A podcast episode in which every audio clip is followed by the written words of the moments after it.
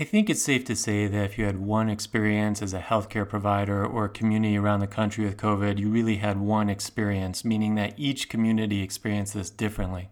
I know some of my colleagues in some very hard hit communities, it's just been a hellhole. It still is right now for them, meaning that they're going through issues where their friends and their colleagues are getting sick, they themselves are getting sick, and people are dying both that they're taking care of and among their coworkers.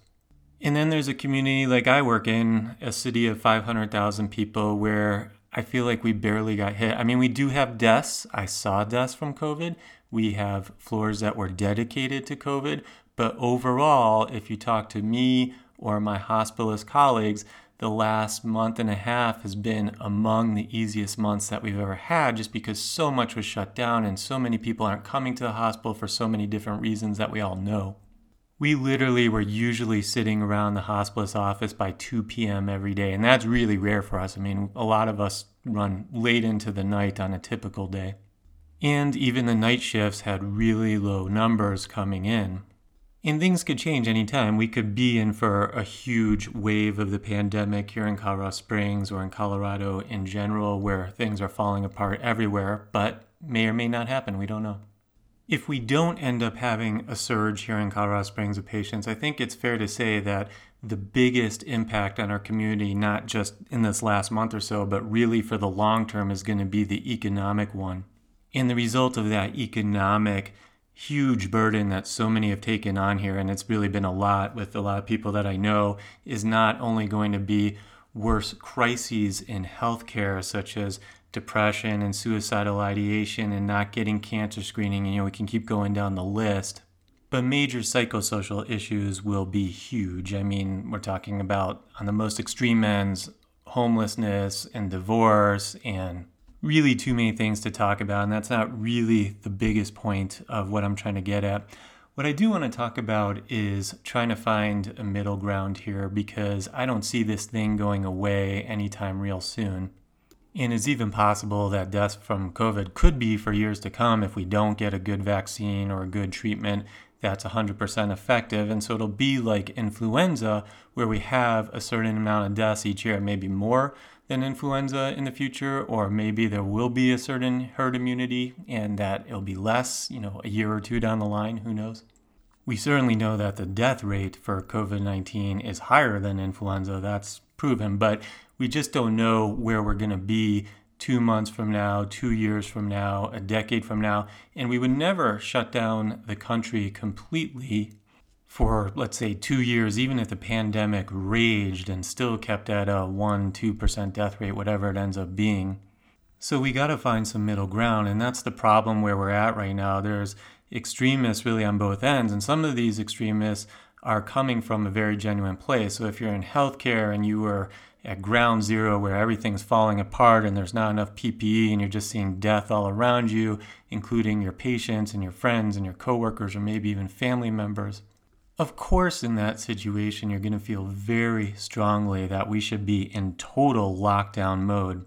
And on the other end of that, if you are parents with little kids and both have lost your jobs and you're seriously in breadlines every day and see yourself being on the streets in a week or two, you're going to be on the other extreme where it's like, hey, sometimes we got to thin the herd, meaning the slowest, sickest deer may get eaten by the mountain lion, and we got to leave that one behind, but not let everybody in the herd and the pack die, and accept that sometimes things are very sad.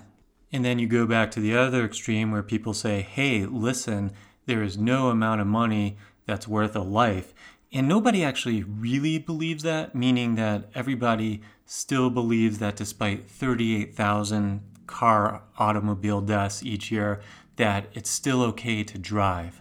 And if we were completely honest about things, we could build $500,000 cars for every single human or everybody in the US, whatever it is that you care about. And ultimately, we could build extremely safe cars with a lot of radar detection, cars that simply won't go over 65 miles per hour. I mean, you could think of all the things that we could put into this where you could put a lot of money and really decrease the risk of death, but we don't do that because we accept risk. We have found a middle ground with almost everything in life, and sometimes it ends in true tragedy, right? So if it's you or your kid or family member or best friend that dies in a car wreck, we wish we had spent more. We wish that we had put in all kinds of protections. But we know there's a reality. And maybe when we are forced into this middle ground, which I think we're going to be forced into soon, um, despite pretty much on social media at the moment, I think this will change.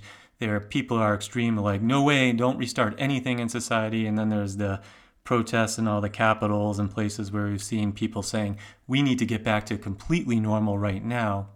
We've got to find a balance. And the balance may have to happen in communities differently. It will have to happen, meaning right now, New York's kind of in a meltdown. You know, they don't have enough healthcare providers, and people are really packed in with an international community.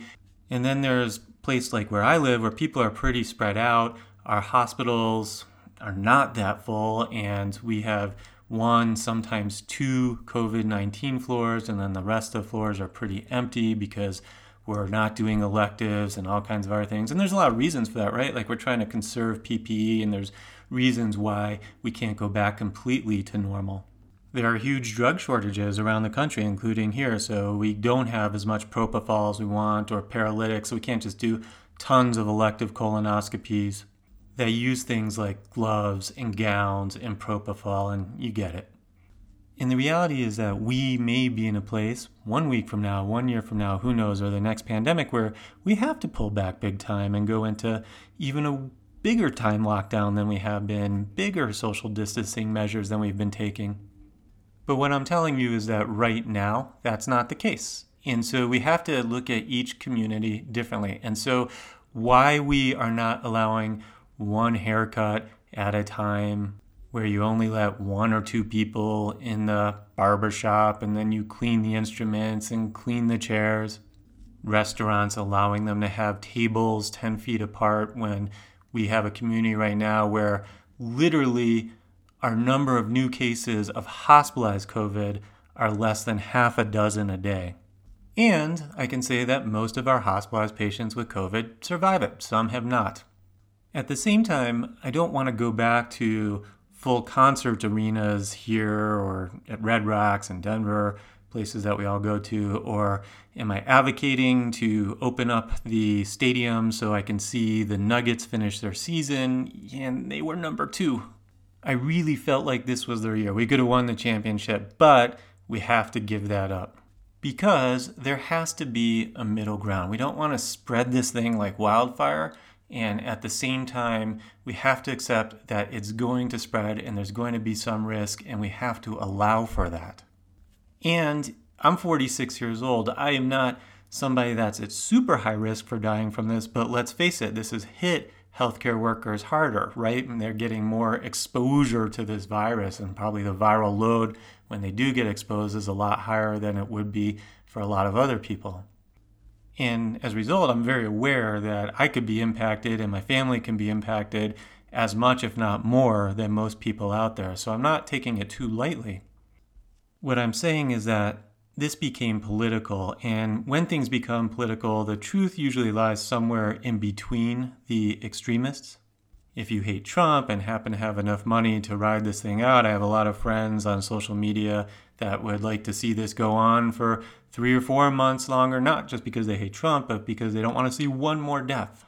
And in the back of their minds, anything Trump says, they want to do the opposite. And then I know plenty of people, because this is Colorado Springs, a pretty right wing place, that hate our governor, hate Governor Polis, and the fact that he shut this state down in any manner whatsoever is driving them nuts from day one. They literally see him as a tyrant, and pretty much any decision, including his COVID 19 restrictions and shutting down the ski resorts and even mountain trails and all these other things, they see him as someone who took away all their liberty, their economic success, and I would say that we really have to find some common ground. I mean, I, trust me, I am no Trump fan. When he said that major hospitals only need two ventilators, like an ER couldn't survive on two ventilators, let alone ICUs and operating rooms. I mean, we all know this, but you know, we can go down the list of all things he said that are crazy. But I can tell you that our Democratic governor, I think, took things a little too far as well.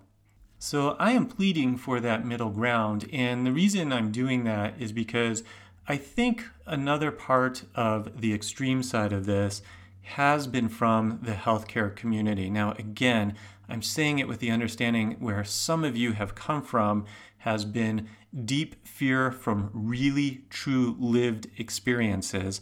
And that's what made you extreme about this. But I see online forums that I'm part of with COVID that have lots, I mean, tens of thousands of healthcare providers that want to have big petitions signed to keep the country shut down completely. And I totally get that in the communities that you are in, and they should still remain with major social distancing and true consequences for breaking lockdown if it's going to put the public at major risk. But I'm telling you, there are large parts of the country, the majority of the country, that is not in that situation. And I totally get the flattening the curve argument and I think it has worked to a small degree. I'm not totally as convinced. I mean, I don't know how we can say with science how much it worked or didn't work. Um, we'll look at some countries that don't do it, some countries that do do it, and we'll try and figure that out. Um, there's a lot of people, obviously, in healthcare that believe it was an amazing success.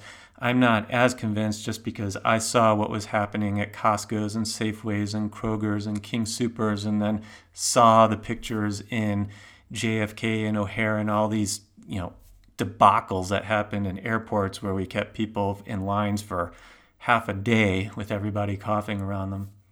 And my point of that is, is that people, for instance, in Colorado Springs, I don't think it was that much different anywhere else, panicked and all centralized into places like a Costco where the lines were insane. You had to wait for two hours sometimes just to check out it didn't meet my definition at all of social distancing.